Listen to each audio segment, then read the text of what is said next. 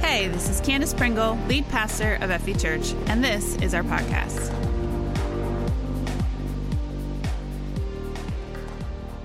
All right, so it is Epic Weekend. I know we've had a lot of epic weekends lately, right? Have you guys been enjoying all the big events we've had since Easter? But Epic Weekend is something specific around here. It's a special weekend at Freedom Valley because it's a weekend we get to hear from the gift of the evangelist right? There are five gifts, God says, that are for the church specifically, and evangelist is one of them. And so we like to invite that voice to speak in to our church. We, we call ourselves vibrant, passionate, and selfless, right? And our guest speaker today is definitely passionate. We actually came across him by accident almost a year ago and he, he bailed us out of a crazy situation where a guest speaker canceled and he came in at the last minute and we just became fast friends. He definitely feels like freedom valley family already. So would you help me welcome evangelist tim bennett?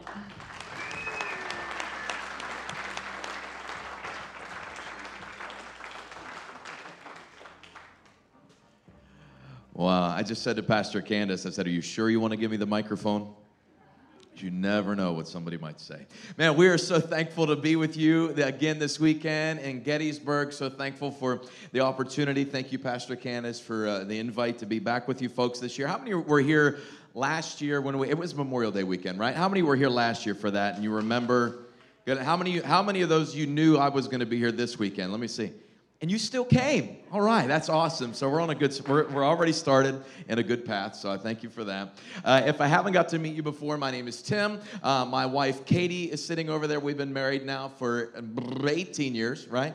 18 years. And then uh, my daughter Emily is sitting there beside her as well, 15 years old and going on 32. And then we have uh, three more kids out in the wing over there. Uh, Josiah is 11, Hudson is 9, and our little girl Ariana turns five in just two weeks. So uh, we're blessed and busy. Come on, somebody. But if you have your Bibles, I want to invite you to open, open them up to the book of 2 Samuel, chapter 9. 2 Samuel, chapter 9 tonight. Again, I want to make sure, invite you out. Pastor Candace mentioned that each service is going to be just a little bit different. Uh, I'm going to give a different message each time. So maybe that's not something normal for you. Maybe, you know, you come once, uh, you come, you know, tonight, or maybe you come at the 9 or 11, 15 service tomorrow. Uh, but each service is going to be just do a little bit differently. So I want to invite you, you, you get the head start on everybody else that isn't here yet tomorrow. You can actually be the one that is here for all three services and then come out to the Heart and Soul Mini conference on Sunday night as well. So you're the only ones that have the shot at doing that. So give yourself a pat on the back, feel good about life. You know, put a little gold star on the on the uh, refrigerator when you get home. And uh, but each and every night, uh, each and every service is going to be a little bit different. Tomorrow morning. I'm going to actually give a message called Snake Eggs and Spider Webs. And so uh, that's right out of the Bible. And uh, if you can find that before tomorrow morning, you'll get another head start. And so, and then 11 o'clock, uh, I really want to invite you, if, if you can't make it to the 9, I definitely want to invite you to make it out to the 11:15 service as well. 9:15, 11:15. Isn't that what you guys do? 15. Does that just make you feel like you're on time? You tell yourself to be here at 9, but it doesn't start till 9:15. Is that what really is going on? Yeah, I figured so. I know how that works too. Uh, but the 1115 service, we're, we're going to specifically be praying for uh, folks to receive miracles and signs and wonders to happen in this house. Uh, we watched God do some fun things over the last several years as we've been traveling full time as evangelists. And, and we all know it has nothing to do with me or you know our, our, family has everything to do with the power of jesus christ and so uh, we're excited about that we've watched people get their sight back that were deaf get their hearing back tumors literally disappear right in front. I'll never. One of the most the craziest things I've ever seen was a bone that was deformed, straightened out. I could hear it and see it happen all at the same time, and one of the craziest things I've ever seen in my life. And so, uh, God is up to something. And and uh, uh, listen, wouldn't it be just like Him to go ahead and touch you tonight? So let's let's just kind of set the ground rule before we go any further through the rest of the weekend. God, you have whatever whatever you want to do. I'm game you know, whatever God wants for us tonight, let's surrender to Him and allow Him to have His way in our lives. And I believe beyond a shadow of a doubt tonight, listen, I, I didn't come, uh, listen, Jesus didn't come for those that didn't need Him right? And I'm, I'm not here to, if you, if you already have life figured out, you got it all under control, everything's great for you, and you're skipping down the yellow brick road to see the Wizard of Oz, listen, this probably isn't going to be your weekend, all right? I'll just tell you that right now. Uh, but here tonight, if you're here and you're in need of God, if, if you if you tired, maybe things have been crazy, just out of control, uh, maybe it was some decisions you made, or maybe it was something that just unfortunate, whatever it might be. Listen, I'm, I, I believe God sent me to this weekend to encourage you, to lift you up, to let you know that the God, the source of hope, will fill you with all joy and peace as you trust in Him. And listen, then you will overflow with confident hope through the power of the Holy Spirit of God. How many believe that this weekend? So, this is what we're going to do, and I'm excited for what God has for us tonight. If you have your Bibles, again, I invite you to open up to 2 Samuel chapter 9. Uh, you can go on any kind of Bible app and uh, look it up as well. Uh, but if you found it, come on, would you stand to your feet with me this evening? Second Samuel chapter 9. Come on, get the blood pumping through your legs so you got to listen to a long winded evangelist. Come on, somebody. 2 Samuel chapter 9. 2 Samuel chapter 9. If you don't have it, it's also on the screen. 2 Samuel chapter 9. We're going to read the entire chapter, but don't freak out. It's only 13 verses, all right? So it's all right. Uh, there, I'm going to give you the big backstory, but I want you to get what's going on right now. 2 Samuel chapter 9, starting at verse 1. This is what the word of the Lord says on a gorgeous, beautiful spring evening. Come on, Adams County. Wow, is it beautiful out here today, isn't it? 2 Samuel chapter 9, starting at verse 1 says, One day David asked, is anyone in Saul's family still alive? Anyone to whom I can show kindness for Jonathan's sake? And he summoned a man named Ziba. I, every time I read that, I got to stop. Ziba. Who gets these names? You know, like who, who who's like sitting around coming up? It, it, he says, Ziba. I mean, y'all looking at me like you're so holy, you know all the biblical names. Come on, somebody. This is one of the craziest things I've ever. Ziba is this guy's name. And he says, Is there anyone left? Uh, and he summoned a man named Ziba who had been one of Saul's servants. Are you Ziba? Again, this is his chance to say, no, my name is. He could have changed it right there. Like he could have went to Steve or, you know, like, or something, you know, trendy or whatever, Thor, I don't know, whatever the trendy names are now. But he could have come, up but he stayed with Ziba. Come on, somebody. He said, Are you Ziba? Yes, sir, I am, the Ziba replied. Then the king asked him, Is anyone still alive for Saul's family? If so, I want to show God's kindness to him. And Ziba replied, Yes, one of Jonathan's sons is still alive. He is crippled in both feet. Where is he? The king asked. In Lodabar, Ziba told him, at the home of Machir, son of Amiel. So David sent for him and brought him from Machir's home, and his name was Mephibosheth. They just keep getting better. Come on. He was Jonathan's son and Saul's grandson. And when he came to David, he bowed low to the ground in deep respect. And David said, Greetings, Mephibosheth. And Mephibosheth replied, I am your servant. Don't be afraid, David uh, said. I intend to show kindness to you because of my promise to your father Jonathan. And I will give you all the property that once belonged to your grandfather Saul. And you'll eat here with me at the king's table. And Mephibosheth bowed respectfully and exclaimed, Who is your servant that you should show such kindness to a dead dog like me? Then the king summoned Saul's servant Ziba and said, I have given your master's grandson everything that belongs to Saul and his family.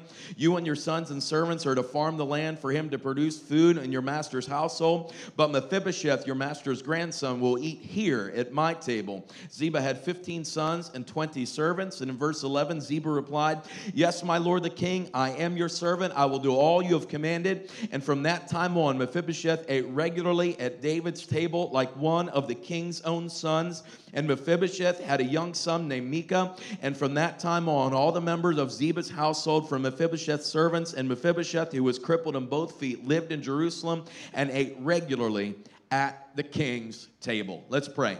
Father, one more time, would you release the power of your written word into our lives?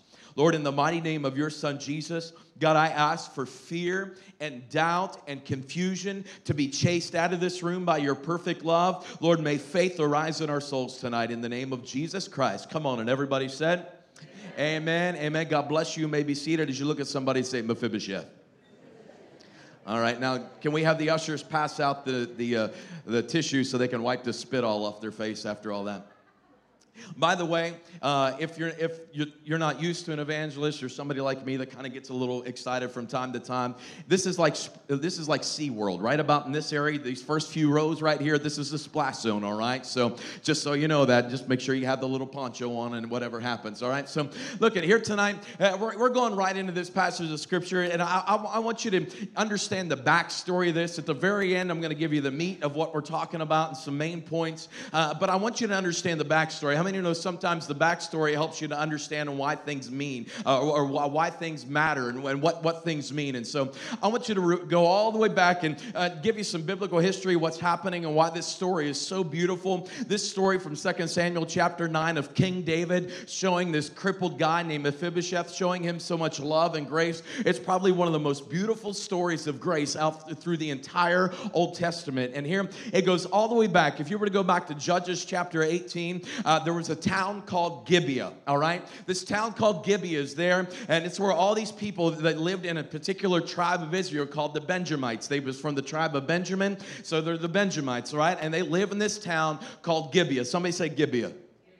All right, just want to make sure you're out there. And so uh, Gibeah is this town. They all lived in Gibeah, and they're all there. And as, they, as, their as, as they live there and everything's fine, there's a priest that's coming by, this, this young Levite. And he had a beautiful wife, and she was from Bethlehem. And they're leaving Bethlehem, and they're traveling back towards Jerusalem. And as, as they're traveling, they, they begin to come to this town called Gibeah. Now, uh, they, it was getting to the point where it's getting dark at night, and they needed to rest, and they were chilling out. And so they were sitting in the middle of the town square in Gibeah. And uh, this, this town uh, probably isn't, you know, even though all these Israelites lived there, these Benjamites lived there, uh, listen, it wasn't a town that w- was considered to be like a God fearing town, that they was, it was a great place. In fact, one of the people came through, one of the town folks came through and said, listen, don't be caught here in dark. Don't stay here in the middle of the night because it's not a good place. The, uh, Gibeah was probably more closely associated to some areas that you might know as like called Sodom and Gomorrah. All right, like this this town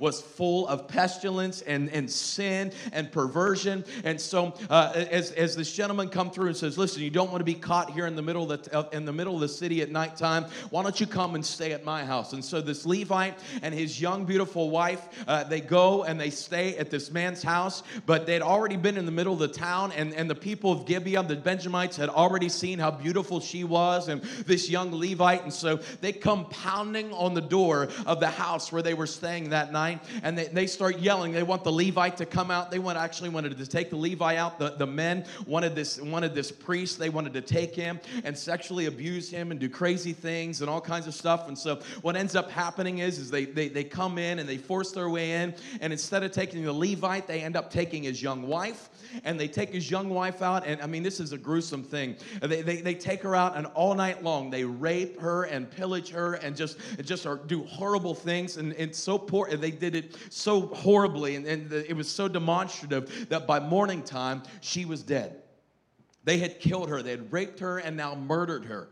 And as she's lying there, uh, this, Le- this young Levite takes the, the body of his, of his beautiful young bride and takes her back to Jerusalem. And he actually, this is, this is crazy, he takes her body and cuts it up into 12 pieces and sends a piece of her body to every tribe of Israel. There's 12 tribes, and he sends a piece of her body to every tribe in Israel to let them know what the tribe of Benjamin, the Benjamites, did in the town of Gibeah. Now, this is some crazy stuff. Hollywood can't come up with stories like this. Come on.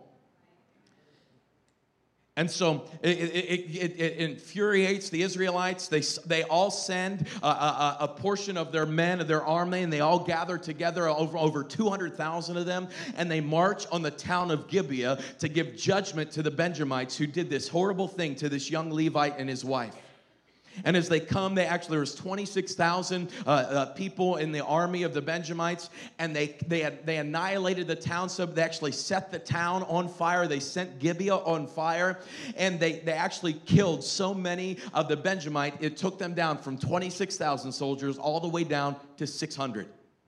I mean, I want you to get this tonight. They totally annihilated it. And so, from that time on, from that moment on, the town of Gibeah, the home of the Benjamites, and the Benjamites themselves, they were known as a shameful thing. That, that, that if you said you were from, uh, that you were a Benjamite, that your family was Benjamites, it was a shameful thing. You didn't want to admit it. You didn't want to say that you were part of it. You just kind of tried to hide it. You tried to keep it in seclusion. You weren't real proud of it. And, and it, it, was, it was known as shame and disgrace. And as we can fast forward a little bit, we get into the book of First Samuel. Trust me, there's a reason to all this. You stick with me, all right? The backstory is important, all right? We get now into First Samuel. Uh, this is several years later. It's still in Gibeah, and there's a young prophet named Samuel. God speaks to Samuel to go to Gibeah and anoint the very first king of Israel. And it's there in the town of Gibeah that he comes across this tall man. This he just had the charisma, he had the swag. Come on, somebody, he had he had the maturity machismo. You know, had, just just had it. He had it all together, and and he goes there. You know, or what's called moxie. Come on, how many knows what moxie is? It's just yeah, well, I had her. Yeah. All right. I mean, it's just, you're not going to mess with this guy. He, he just had it all. He was the perfect candidate. Come on, somebody. And Samuel comes in, and God instructs Samuel to anoint this man. His name was Saul. Saul was a Benjamite. This is the beginning of God's redemptive process. He comes into a place of Gibeah uh, that was known for shame and disgrace, the home of the Benjamites, and he, now, he now anoints Saul, one of the Benjamites, to be king over all tribes of Israel, over all 12 tribes. Saul is now the very first king of Israel. And so as now Saul is the king, it, it, the, we fast forward now, and, and Saul begins to, he relies too much on what he can do in and of himself. He relies in his swagger and in his charisma that he could manipulate people because he was talented and, and just had it all. Listen, this, this is a powerful moment. Uh, and, and Saul decides to walk out from underneath the, the sovereignty of God and he begins to do things on his own. I want you to understand something. God will always accomplish his plans and his desires. The, Uh, the, the heart of man may be evil, but the purpose of God will never be thwarted. And so God was raising up another person, and he raised up this young boy as, as, as, as, as Saul stepped out from underneath of the anointing and stepped out from underneath the favor of God. He was still king. But God began to speak to Samuel that there was another person that he was to now anoint as the king of Israel. And he goes around, and Samuel goes to this house. This, this guy's name was Jesse. And there he goes into Jesse's house, into Jesse's tent, and Jesse had several sons. One of his sons was named Abinadab. Come on, somebody. Abinadab. Come on. Abinadab. Abinadab right? And he had the same look. He was tall, like Saul was tall. He was good looking. You're like, how you doing? You know, he had it all together. And Samuel's like, oh, this is it. This is it. And God speaks to Samuel and says, Samuel, man may look at the outward appearance, but I look at the heart. I look at the heart. And as, as, Samuel realizes that that wasn't God's man to be the next king, and so he, he says, Jesse, don't you have anybody else? None of these, none of your sons, that none of these guys are going to be the next king. Is there anybody else? And Jesse's like, yeah. You know, my, my youngest, you know, the runt of the litter. How many got runts of the litter? I got four kids, so I got a little runt. Come on, somebody. I know what that means. I'm the baby of my family. Even out of all my cousins, I was the youngest by far. I understand what it means. There's advantages to being the youngest. You're never wrong, and it was never your fault. Come on, somebody somebody. Hallelujah for being the baby. And he says, Yeah, I got my youngest, but he's out in the fields. I mean, he's just a little squirt, you know?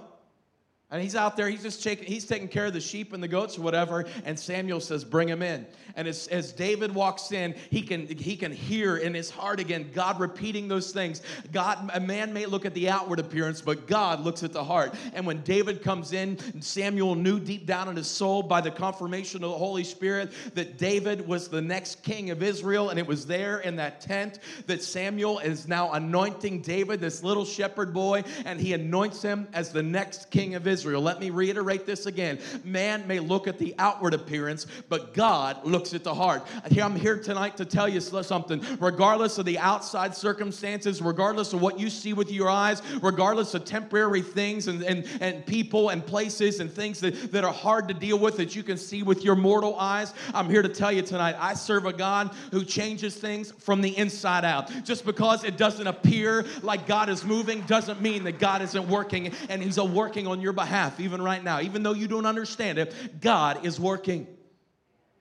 And as Samuel anoints David the next king, it's, it's, it's the very next popular story that happens in the Bible. Uh, the, all of David's older brothers, the big guys, they're out and they're fighting the Philistine army. And it's there that this giant named Goliath, sound familiar? Come on. This giant named Goliath steps out and starts defying the armies of Israel, mocking them and making fun of them on a regular basis. And Jesse, the dad, sends David with some, some bread and some cheese, some nourishment, and sends them to the troops to give to give to the, to the armies of Israel, to give to his brothers as they're fighting in the battle. And as David is walking towards the battlefield, he can hear this giant Goliath continuing to mock and make fun of Israel and even the God of Israel. And David, as he's walking by and he hears the enemy mocking God, all of a sudden that power, that anointing, that deposit of God that was placed inside of David earlier in the tent of his dad, all of a sudden when he hears that the enemy was mocking God, there's something that begins to well up into David's spirit. David, listen, he has never been to battle. He had never done anything courageous outside of, come on, taking care of a, uh, taking care of a lion and a bear, but that's a whole other deal. Come on, somebody.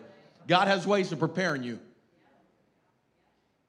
And David, his heart just begins to pump. It's the just he starts getting nervous. He has to just he says, "Listen, who is?" David steps out and says, who is this uncircumcised Philistine? Who is this pagan that's out there that's defying and mocking the armies of the Lord? And David's looking at all the soldiers of Israel that's scared to death, and they, they didn't want to go out and fight the giant. And David says, I'll go at him. Let's go. Let's get it on right here and right now. Listen, it, uh, how many know it's not only the size of the dog in the fight, but it's the size of the fight in the dog, right? Come on, that's an old adage, but that's true. There's got to be something that wells up inside of you when you hear the world, when you hear the enemy of God continue to mock and make fun of the Lord and the ways of his people and the armies of God. There's, it's, it's a time for the church of Jesus Christ to stand up on its feet, to have a rod of iron run down through its back and say, God will not be mocked. It's time for us to stand up and be counted and move forward in the plans that God has for us. David says, I'll take him on.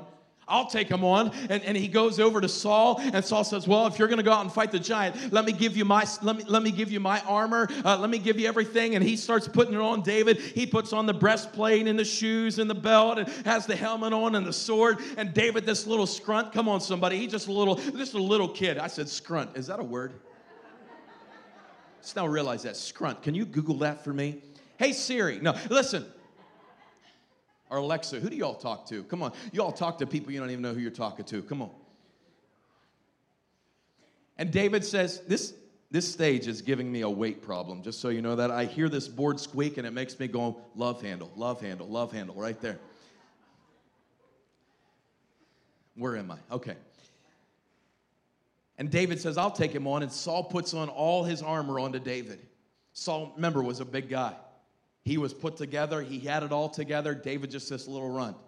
And David could barely even move in Saul's armor. He has to take it all off. Listen to me, you're not called to live in someone else's anointing. You're not called to operate in someone else's giftings. You're not called to carry someone else's burden. God has a plan and a purpose specifically for you. He designed it for you. You don't have to live somebody else's life. You be exactly who God has called you to be. You don't need to live up to expectations of anybody else or compare yourself to anybody else. You be who God has called you to be. And David threw off Saul's armor, and all he had was a slingshot, and he goes over to the stream and gathers five stones, uh, five smooth stones, the Bible says, and he puts those stones in the slingshot. And the Bible says David steps out, and Goliath says, What am I, a dog? You send this little squirt out or scrunt. Come on. So somebody let's start hashtagging. Let's let's let that trend. Hashtag scrunt. Come on, somebody. I don't even know what that means. Goliath says, You send this little dog out to me? What am I, a dog? What am, what am I? What do you send this little kid out here to fight me? And, and Goliath, it, it's peculiar. As the Bible says that Goliath sends his, his armor bearer out in front of him. The giant is walking behind his armor bearer. That's something else to be thought of. How many understand the enemy? May, they might be big, but they're a coward. The world is a coward. The devil is a coward.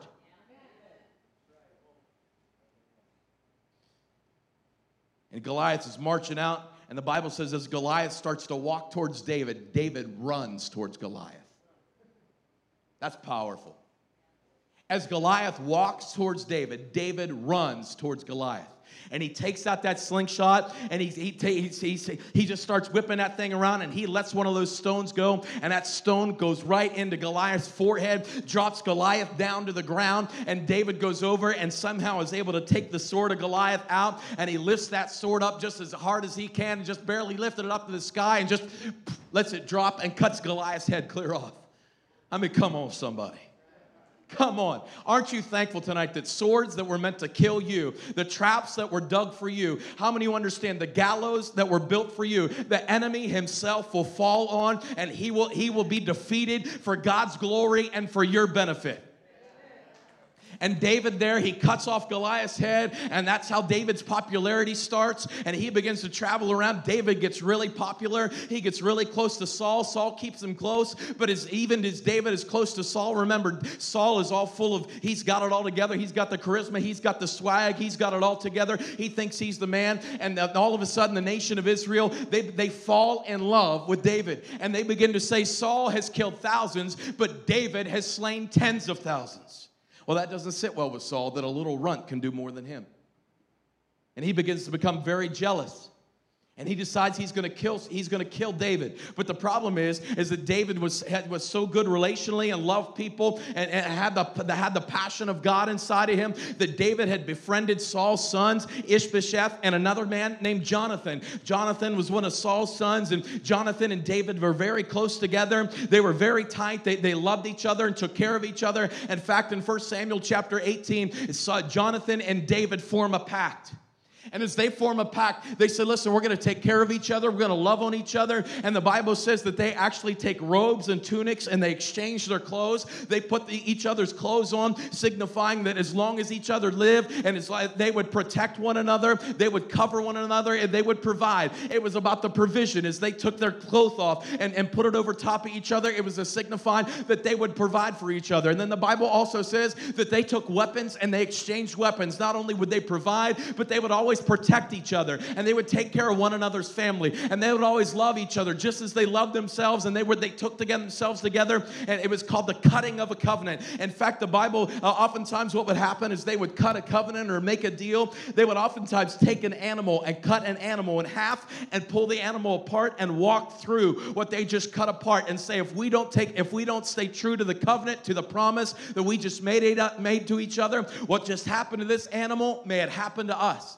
And there were other times that even take they would take a sharp object and they would cut their hands and they would shake hands and, and hug as a signified that they were exchanging blood, that they, that they were blood brothers, that they were together. It was called the cutting of a covenant. And they've now made this covenant. Although Saul, uh, Jonathan's dad, was very angry, he was ready to kill David. And Jonathan had already made a pact with, with David. And he said, David, listen, my dad's going to kill you. He wants to, he, he, uh, he's going to come after you. He's going to try and kill you. And so Jonathan saves David's life life. And David goes out into hiding and it, it moves a little bit forward now. Remember, Saul is still king, Jonathan is Saul's son. And as they're out, uh, they're fighting the Philistines again. They're, they're fighting the, the armies and they're out in the, in the Jezreel Valley on a, on a mount called Mount Gilboa.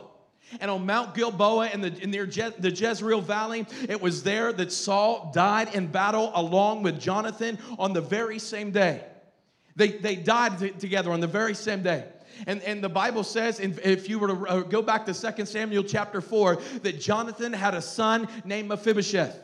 And Mephibosheth, because, uh, listen, one of the crazy things is, is whenever there was going to become a new king, when the old king died and there was going to be a new king come in, whoever the new king was, he would come in and he would kill who all the family of the former king. So no one else could claim stake to the throne except him.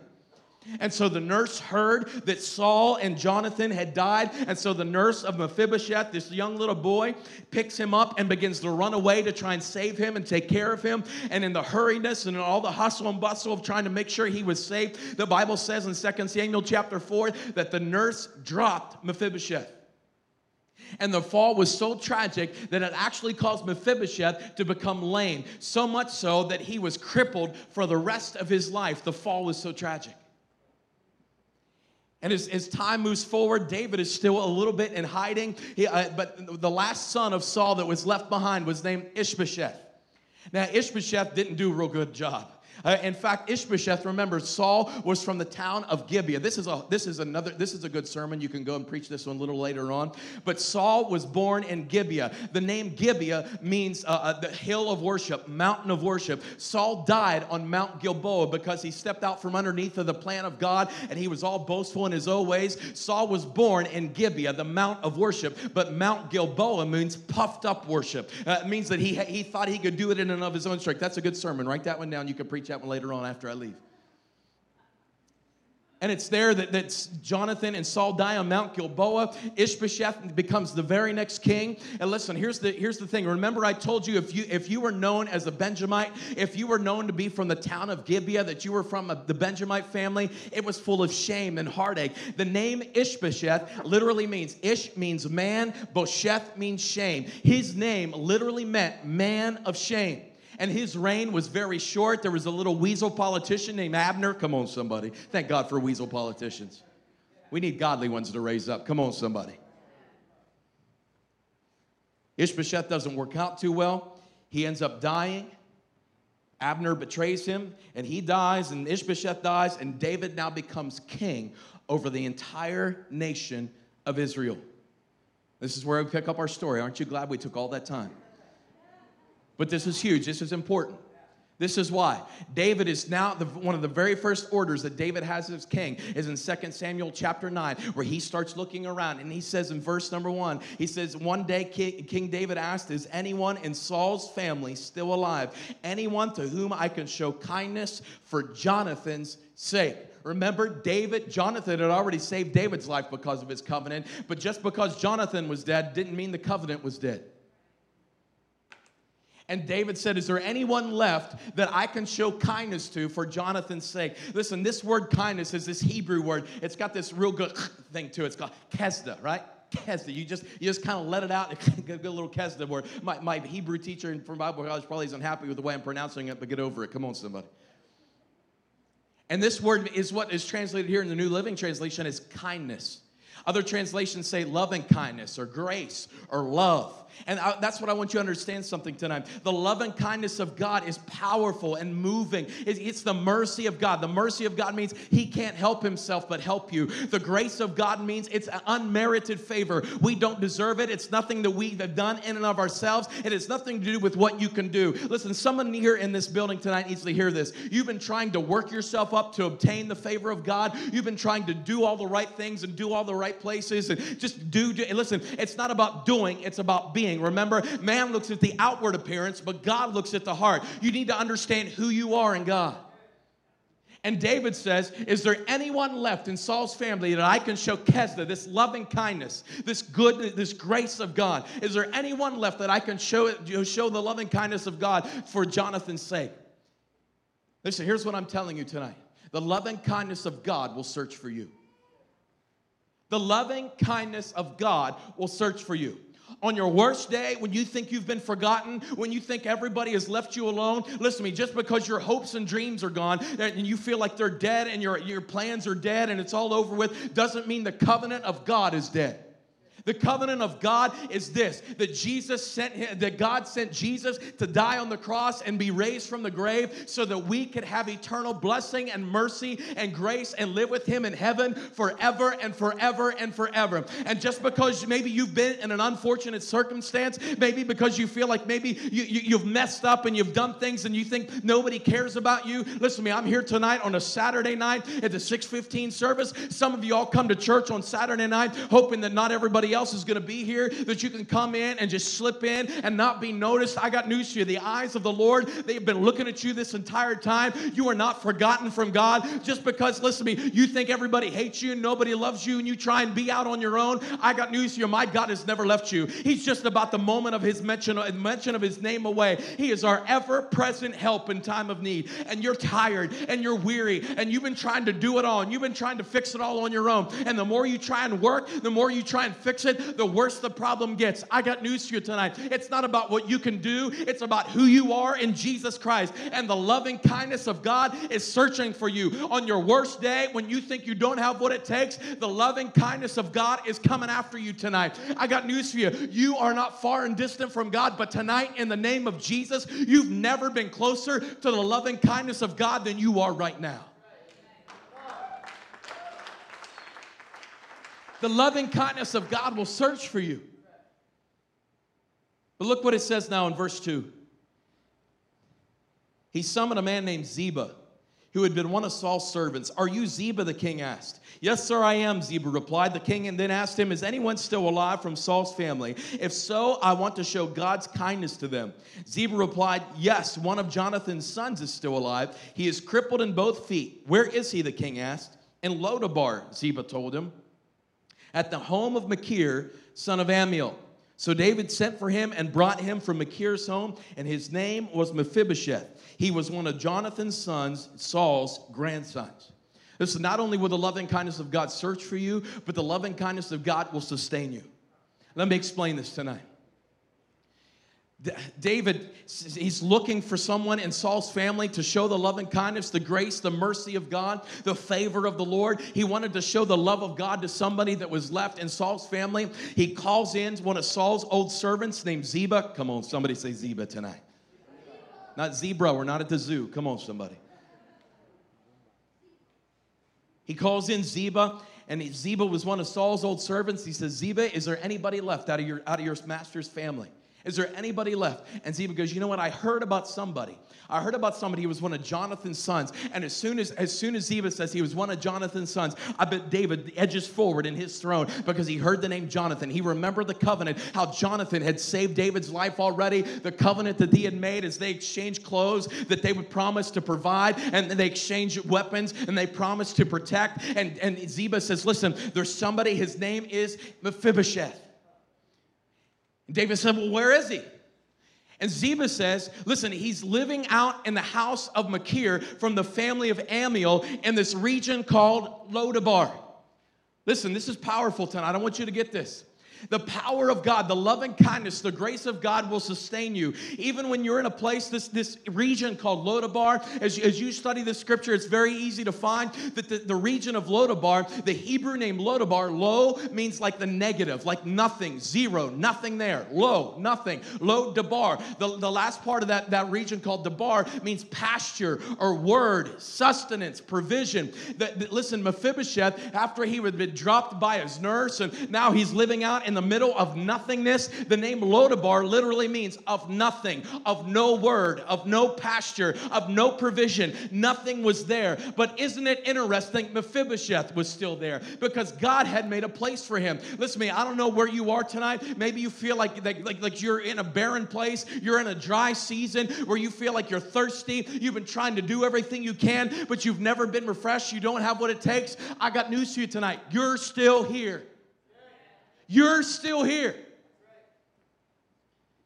Mephibosheth was found in the house of Machir from the family of Ammiel, A M M I E L. This word, Ammiel, it means kinsman of God family of God. You say, Tim, what am I trying to say to you tonight? Even in the desert place, even in the dry places, God is going to set up a place of refuge and safety for you. You may not feel like anybody cares. You may not feel like you, you feel like you're totally forgotten and you're living out in a dry season. But tonight, in the name of Jesus, I declare Freedom Valley Church from the family of Ammiel. This is the house of Machir. This is the place where you can find safety and refuge. Why do you think we say welcome home? Because this is a place where you can come and find the comfort and the grace and the refreshment and the sustaining love of Jesus Christ. When you're going through a dry season, when you feel like you don't have what it takes anymore, let's be honest with ourselves. You're still here. And if it wasn't for the grace of God, you wouldn't be here. Think about the near miss accidents you've had in your car. Think about the medical things that God has brought you through. Think about the family situations or, or the financial problems and all the things. But here it is, folks. You are still here. This is how I know you still have hope. You're still breathing. You're still here tonight. You were in the house of safety. In the name of Jesus, I pray it would rise up in your soul tonight. This isn't, this isn't a place for you to be fearful or to be worried about what's going to happen. I pray tonight that you would sense the comfort and the peace and the joy of the provision of the presence of God, and you would know this is a house of Machir from the family of Ammiel. This is a place where maybe you feel like you've been out in the desert in Lodabar of no word and no pasture. God has made a place for you. The name of the Lord is a strong tower. The righteous can run to it, and we are safe. It doesn't matter how bad you think you are. Maybe it's decisions you made. Maybe it's an unfair circumstance. Even like Mephibosheth, it wasn't his fault that he was crippled. Come on. His nurse dropped him when he was four years old. Wasn't his fault. It doesn't matter whose fault it is. We live in a fall, we live in a fallen world. The rain falls on the just and the unjust. I'll talk a little bit about this uh, more in the 11, 11 15 service tomorrow. But listen to me, you, what is happening in your life is not punishment. Uh, it, it, it's not God's judgment falling upon you. All of God's judgment already fell upon the back and the hands and feet of my Lord and Savior, Jesus Christ. Nothing that's happening to you here on this earth is because of judgment and punishment. It has everything to do that we live in a fallen world. Jesus says, In this world, you will have trouble, but be of good cheer. I have overcome the world. Jason's people want to, they'll, they'll want to buy, they'll, they'll, want to bicker and moan and say, nobody loves me, nobody cares for me, I, am all alone in this place. Here, listen, can I just, just gently and in a loving way say, who gives a rip? And I don't mean that to like, slap you in the face. Listen, it's time for you to stop being the victim and start being the victor in the name of Jesus Christ. Who cares if the whole world is against you? Greater is he that is in me than he that is in the whole world. You are no longer the tail, you are now the head in Jesus Christ. God had made a place of provision. This loving kindness of God was sustaining Mephibosheth. And a peculiar that Lodabar, of no word, no pasture, of nothing, no word, isn't it peculiar that David now sends Ziba? Remember Ziba, right? The dude with the weird name, as if Mephibosheth isn't bad enough. Ishbosheth, Mephibosheth, Ziba, hello. It's probably a little bit more marketable though. Like Tim Bennett's so forgettable, you know, like Tim Bennett. Who's that? I don't know. But Mephibosheth, you know who that is. Ziba. Like, you can go by these one word names. Where am I going with this? Anyway, almost said Cher in church and people would know. Oh, do you know who that is? These one word names. Like, I'm, I'm way off on a tangent. All right, get rid of the rabbit hole. Listen. Isn't it peculiar that David sends Ziba to Lodabar to get Mephibosheth? Lodabar, of no word, of no pasture, of nothingness, of no word. Listen, the name Ziba literally in Hebrew means statute, word, standard. Listen to me tonight. Even in a dry and barren place where you feel like God has forgotten about you, He is sending His word to you. God will send His word and He will heal all your disease. He will make you all wit whole, the Bible says, fully whole, totally together. Listen to me tonight. You might feel like God has forgotten about you. Here's the word of God. The love and kindness of God is searching for you, He will sustain you. And listen to me, I want you to hear me tonight. Here's what the word of God says tonight the King wants to see you. Ziba shows up to Mephibosheth's house, eh, er, to the house of Machir and the family of Ammiel and Lodabar, and comes to Mephibosheth and says, Hey, the king wants to see you. The king wants to see you. You say, What am I saying to you tonight? Listen to me. I'm telling you, the king wants to see you. The king wants to see. I don't know if you know this or not. The king wants to see you. Some of y'all thought you could come to the back row and think that God has forgotten about you, but I got a word for y'all tonight. The king wants to see you. The king, you're not forgotten about. Just because you're in a dry season, just because things aren't going the way you want them to go, doesn't mean the word of God isn't coming. The king wants to see y'all. He wants to see you. You're not forgotten tonight. The King wants to see you. Jesus wants to see you. The presence of God is inviting you in. The King of Kings and the Lord of Lords, your name has been spoken in the throne room of God, and He has sent His loving kindness. He has sent His word out to meet you. Even though the enemy, listen to me, even though the enemy might come in like the flood, the Lord raises up a standard, a statute against him. In the name of Jesus Christ, the King wants to see you.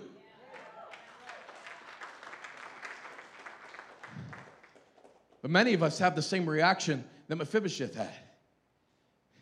Some of y'all, when I went walking to the back and I got real close to you, right? Somebody had to go buy Mephibosheth a new pair of drawers. Come on, somebody. Mephibosheth was full of fear and shame. Remember, he was a Benjamite. His dad, or his, his granddad, tried to kill David.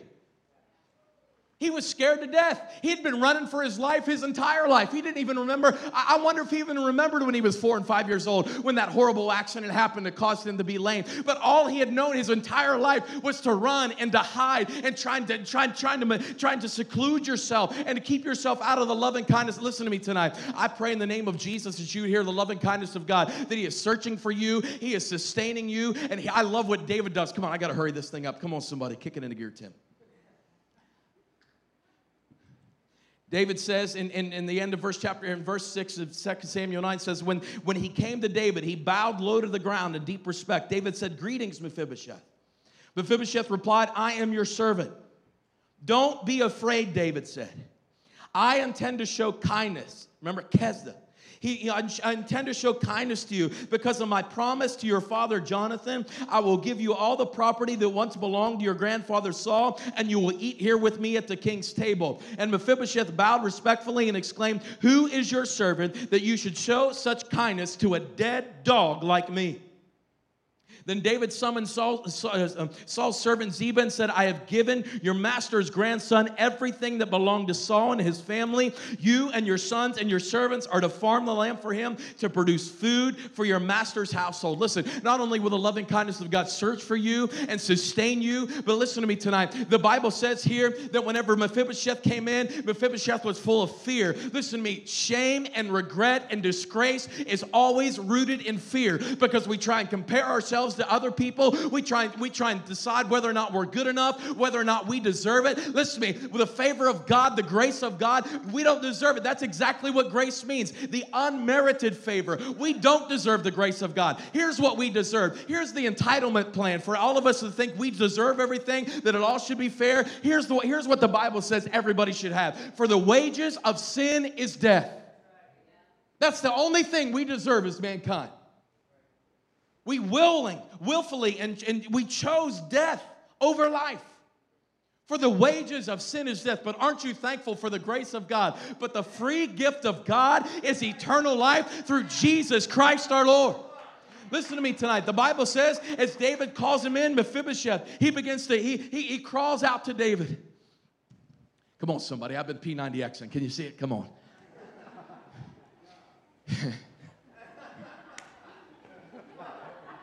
Y'all need to pray for my wife. Come on, somebody. I would say pray for me, but I'm not sure. what am I doing down here? Sorry. Mephibosheth, listen, if you don't have fun doing what God's called you to do, you're not doing what God's called you to do, just so y'all know.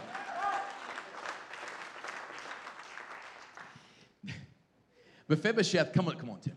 Mephibosheth comes in, he comes crawling into David, and the Bible says he's real low. And he says, Oh, David, you don't want to, don't, don't show kindness to me. And David says, Oh, no, no, no, no, no. Listen. Listen to me. I want you to get this deep down inside. David, listen, the loving kindness of God searched for Mephibosheth. The loving kindness of God sustained Mephibosheth, even in Lodabar, even in the dry season. And the loving kindness of God will supply your each and every need. David said, Listen to me, everything that was your grandfather's is now yours. It's all yours. All the land, all the pasture, all the livestock, all the provision. It's all yours. Listen to me, it had nothing to do with what Mephibosheth could do. Come on, somebody. He was a crippled, down on the ground, begging for his life, thinking he wasn't worth anything anything. But isn't it loving? Isn't it amazing? The grace of God that David says, Listen to me, I'm giving you everything the enemy has taken. I am now restoring to you. It is yours, not because of what you did, but because of whose you are. And, and listen, I can I just wonder, I just wonder. Whenever Mephibosheth comes in and says, Why would you give this to somebody like a dead dog like me? I wonder if all of a sudden the hair on the back of David's head just stood up as he could hear the same words of Goliath. This, this term, this dead dog, this, this was a very derogatory term. He's not talking about some little like puppy, right? Not, not, not a little poodle, or schnauzer, or a little, a little you know, chocolate lab or somebody. It wasn't Lassie. Come on, somebody. It, it- it was this, it was this horrible, it was actually the same term that they would refer to as male prostitutes. That's what they called them. Dead dogs. It's just a piece of meat. Mephibosheth says, Why would you give anything to some, like a dead dog, a piece of meat like me? I'm, I'm nothing. I'm nothing. You know what? You're right. I am, I am nothing. Tim Bennett is nothing. Candace Pringle is nothing. In and of ourselves, we lead to death. But aren't you thankful for the grace of God tonight? That He will supply each and every each and every one of your needs. It has nothing to do with who you are, but or what, what you can do. It has everything to do with who you are and whose you are. I wonder at when David was hearing these words coming out of Mephibosheth's mouth, I wonder if he sensed the Spirit of God raise up inside of him. I wonder if he heard the same words that were spoken over him through the heart of Samuel that says, Man looks at the outward appearance, but God looks at the heart. You want to know why David gave everything back to back to Mephibosheth? Because listen to me, it, it- it had nothing to do with what Mephibosheth was. It actually was his because Mephibosheth was from the family of the king. You're in the family of the king. Everything that is his is yours. Don't discount yourself. Don't try, don't, don't try and think that you're not worthy of the favor and the blessing, the healing and the joy and the peace and the hope that is found in Jesus Christ and His alone. Listen, you might think that you're just some piece of meat, that you're some dead dog, but I got news for you. You have been summoned into the presence and into the throne room of the King of Kings. The King wants to see you, not out of fear and regret and shame, but listen to me, the King wants to see you to restore you, to supply your each and every need. And I love, I love, I love, I love what David does. If the band wants to come and start playing, it'll make me shut up faster. Come on. David comes in and it's Mephibosheth is begging for his life, saying, "Oh, you don't want to, you don't give anything to me. You don't." Want, David restores everything, gives it all back. He gives it all back, and watch what happens. It says at the end of verse 10, "But Mephibosheth, your master's grandson, will eat here at my table." Ziba replied, Yes, my lord the king, I am your servant, and I will do all that you have commanded. And from that time on, Mephibosheth ate regularly at David's table like one of the king's own sons. Listen to me tonight. Mephibosheth comes crawling in. He said, Oh, I'm just your servant. I'm a dead dog. I don't have anything to offer you. And listen to me. The king says, Listen to me. It's not about what you have to offer me. It has everything with what I have to offer you. You're not my servant. You're like one of my sons. Many of us try and come in and think that we can work and attain, attain the, the favor and the loving kindness of God. It has nothing with what to do with what you can do, but it has everything to do with the loving kindness of God and the power of Jesus Christ who is on the inside of you. That if you have confessed with your mouth Jesus is Lord and you believe in your heart that He is God, at that very moment the old is gone and the new has come, and you are grafted into the family of God. That we can even call on to God as our Abba Father, our dad, that you are not a servant anymore, you're not a slave, but you are now a son and a daughter of the King of Kings and the Lord of Lords. And everything that is the Father's is now yours. And I love that David doesn't just supply everything for him, but he makes a seat for him at the table. He makes a seat for Mephibosheth at the table. I don't know if you think about this or not. When I sit at a table, I sit down at the chair, right? Come on, I'm going to show you my P90X right here, right? Sit down at the chair, and you pull you pull the table up over top of you. Guess what? When Mephibosheth sat down at the table, his lameness was covered. There's nothing to be ashamed of in the presence of God. He knew who you were before you got there. David knew that Mephibosheth was crippled before he got there, but he made a seat for him at the table. God has a seat for you. There has been a seat prepared for you. Many of us, we've come into the presence of God. Jason, can you hand me a chair real quick? Many of us, we've come into the presence of God. There's, there's been a seat made for you. Thank you, brother. There's been a seat made. Many of us have come in and we, we get around the seat.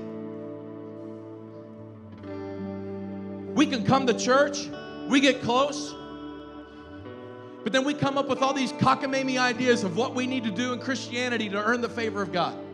And then we think we can earn it and do it in our own strength. And, and instead of taking the seat that had been prepared for us, we kind we try and do it on our own. Right? We try and skimp out. We're like, yeah, I'm, I'm, I'm whatever, you know, I, I don't want to, I don't want to really just. And we sit here and then we wonder why we get so tired. Come on, how long can you sit like this? Come on, somebody. How long can you hang out? We, we get around, we, we just kind of, we get close.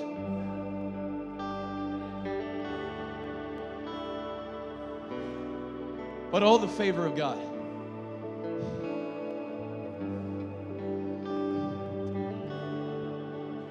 How refreshing it is just to come and take the seat that has been prepared for you.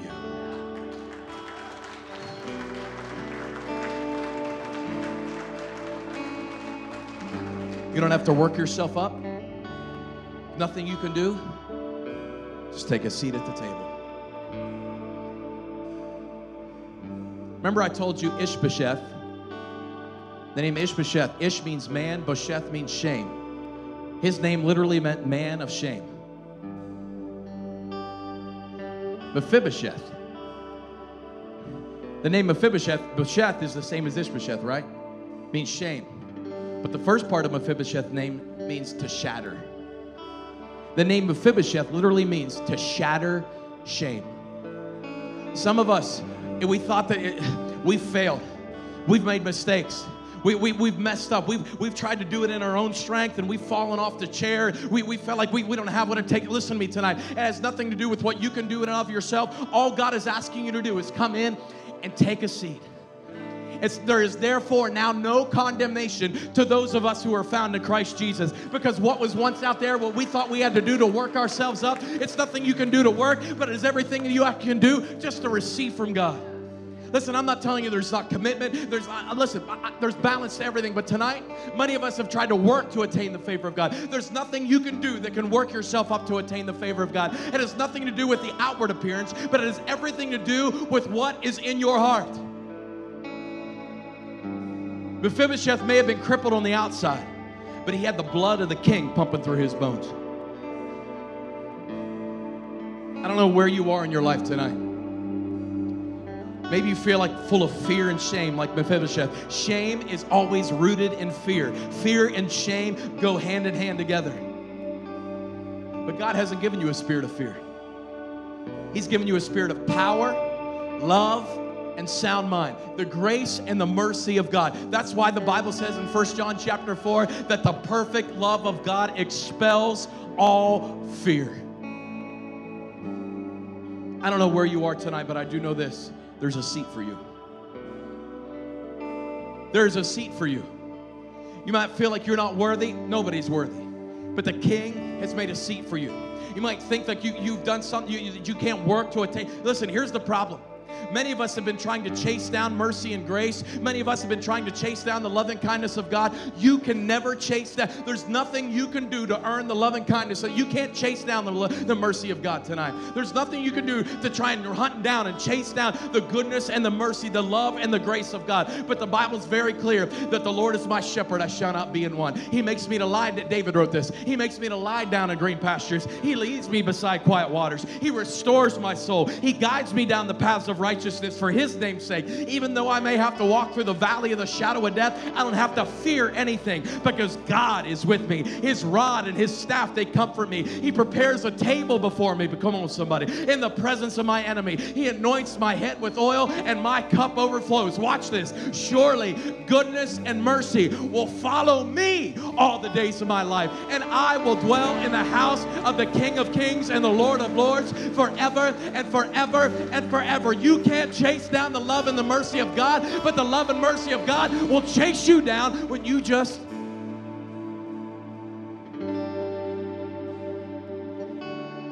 Where are you tonight? You've been trying to do it on your own strength? Or have you fully relied and trusted in God? I know many of us You've tried to trust God before, but it ended up you were trusting God through another person. You trusted in a preacher, you trusted in a ministry, or you trusted in a church, and you've been burnt. I got news for you people will fail. The heart of man is wicked. People will mess up and make mistakes. You can't put your faith and your trust in man. You have to put your faith and your trust in the one who made a seat for you.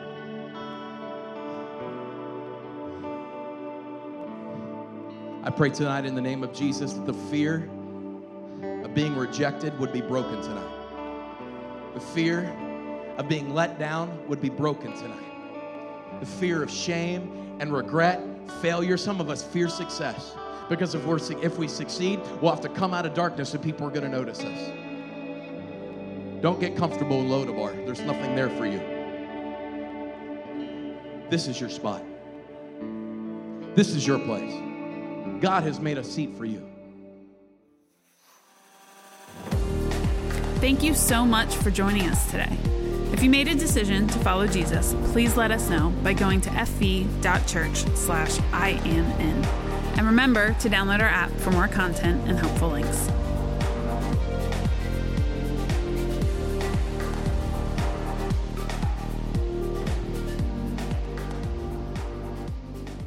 Would you stand to your feet with me tonight? Hallelujah.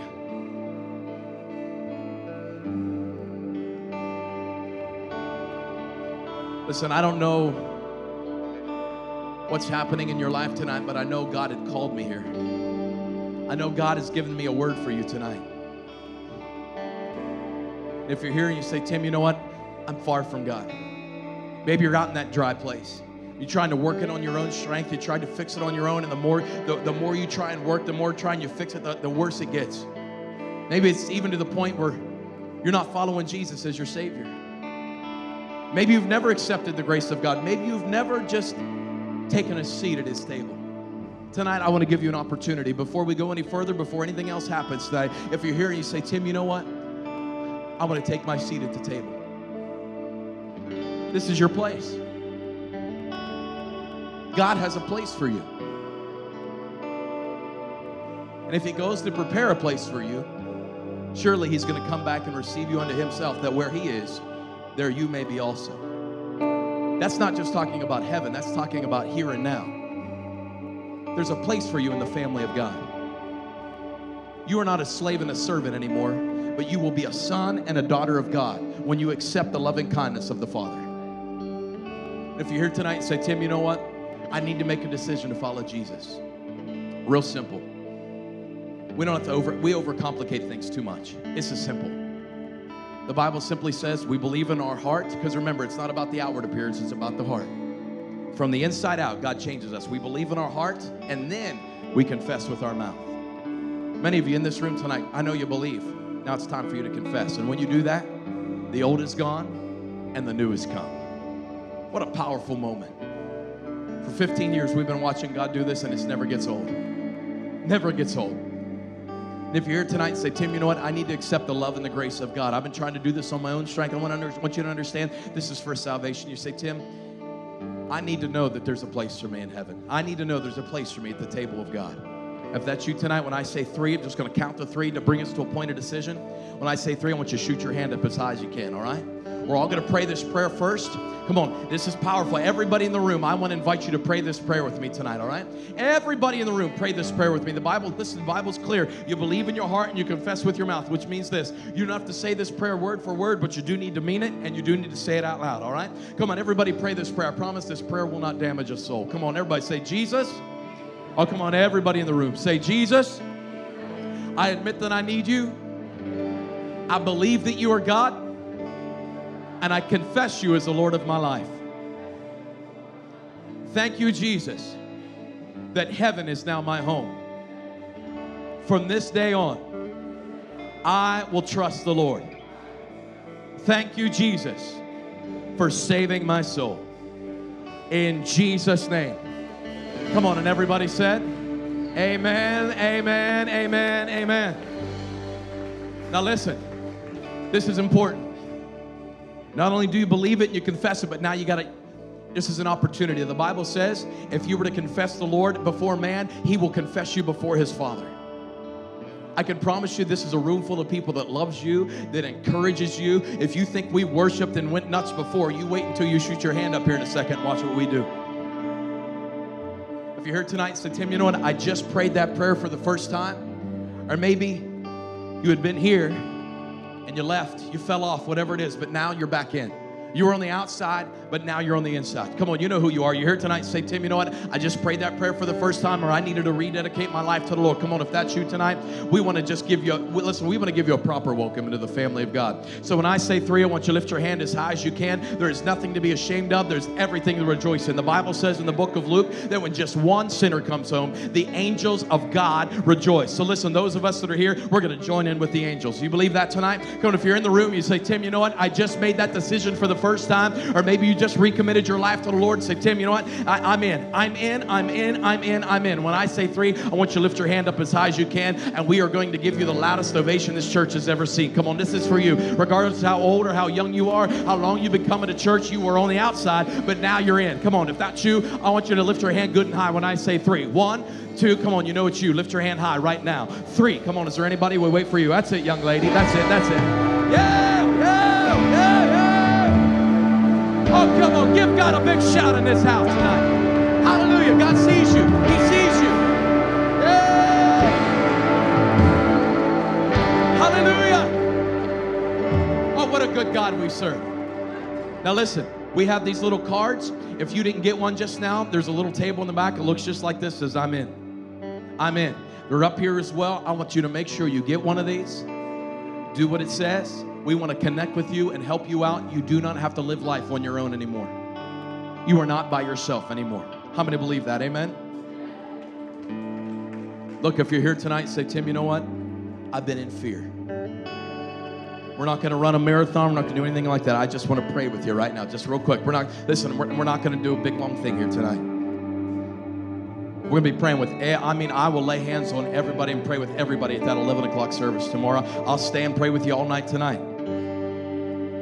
But if you're here tonight say, Tim, you know what? This was me. This was me. Tonight, shame is shattered in the name of Jesus. The king has sent Ziba to come get you. The king wants to see you. Come out of darkness and into the marvelous light of Jesus Christ. This is a powerful moment. And just this, I'm telling you, this is powerful right now. Just before Pastor Candace comes and closes us out, if you're here tonight, say, Tim, you know what? I've been living in fear. I've been living in Lodebar in the dry place. And I'm tired of it. It's over. It's over. I'm coming. The, I'm the King wants to see me. I'm going to take my seat. If that's you, come on. I want you to step out from where you are as fast as you can. I'm not going to count. I just want. I want to come and I want you to stand with me here right now. Listen, this this is going to take. Going to take some moxie. This, listen, doesn't matter how big or how old or how young or whatever it is. If you're here tonight, say, Tim, you know what? I'm done with fear.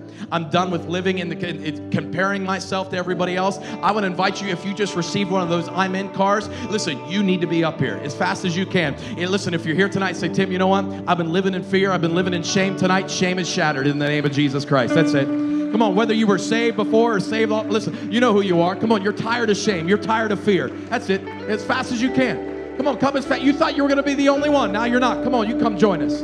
You come join us. You come join us. You're not alone tonight. You're not alone tonight in Jesus' name. Hallelujah. Hallelujah. That's it. That's it. They're still coming. Thank you, Jesus. What a good God we serve. Amen. Listen, here's what we're going to do. We're all going to pray this prayer together. All right? Everybody in the room, come on. If you have a friend or a family member that's up here, there is no sense for them to be up here by themselves. Come on, would you gently come? Just gently lay your hand on their shoulder. Nobody needs to be alone in this tonight. That's it. That's it. Come on, that's it. Nobody's alone. But I, come on, a ground rule that I always have no shakers, leaners, or pushers, all right? You let God do whatever He wants, when He wants, how He wants to do it. Amen? We don't need to work anybody up. God could do His own thing. That's it. That's it. Yeah, yeah, yeah. You're not alone. Honey, can you come? Hallelujah. Hallelujah. Hallelujah. That's it. Lord, in the name of Jesus. Come on, let, let these folks hear you praying for them right now. If you're out in the if you're out there in the crowd still, don't be a spectator. Come on, join in right now. Stretch your hand out to these folks, not in some weird way, but just in a focused way. Come on. That's it. Lord, in the name of Jesus. Lord, I declare the favor and the grace of God in this house in Jesus' name. Lord, I pray tonight we would know we are not alone. God, we are not forgotten. We've not been forgotten. We've not been pushed behind. But Lord, in the name of Jesus, I pray that faith would rise in our soul. May the perfect love of God cast out every fear. In the name of Jesus Christ. Lord, may we never be alone again. Not one more day. Not one more day. God, we've messed up. We've made mistakes. Sometimes it's been an unfortunate circumstance, just like Mephibosheth. Lord, where it was something that was happened to us as a child, Lord, and we've lived up to the expectation and to the level of a victim. God, we're not victims anymore in the name of Jesus. Lord, we're not a victim anymore, but we're free in Jesus' name. Shame is shattered in the name of Jesus Christ. And what we thought was going to trip us up and cause us to fail, the Lord is going to turn around for His glory and for our benefit in the name of Jesus. You are no longer a failure. You are no longer fearful, but you are the chosen of God in the name of Jesus. You're not a servant. You are now a son and a daughter in the name of Jesus Christ. Lord, I pray in Jesus' name, Lord, that fear would be chased out of our heart right now. God, we've worked hard. We tried to do it and we just keep up coming we keep coming up short. We make mistakes. God, we've tried to be something for everybody else. We continue to let them down and ourselves down. Lord, I pray tonight in the name of Jesus that the love of God would penetrate our hearts right now. Lord, even in a dry season when we're weak and we're weary and we don't have what it takes, the perfect love of God it overwhelms our weakness right now. In the name of Jesus. Hallelujah in Jesus' name. You're never alone again. There's nothing you have to do to work yourself up to make, listen, nothing you have to do to work yourself up to make yourself something that you're not. You be who God called you to be. He fearfully and wonderfully made you. Before one of your days ever came to be, He had them planned out for you plans to prosper you and not harm you, plans of hope and of a future. You are a beautiful masterpiece of the grace of God. Never allow anybody to discount God's appraisal of you. He gave His life for you. We serve a good God tonight. Come on, in the name of Jesus. Come on, church, let them hear you praying just one more time. Let them hear you praying for them tonight. Lord, in the name of Jesus, Lord, I, I command favor and blessing to come upon you. May the Lord bless you and keep you. May He cause His face to shine upon you. May He turn towards you and give you peace and grace in the mighty name of Jesus Christ. Come on, one more time in this house. Let's give God a big shout of praise in Jesus' mighty name.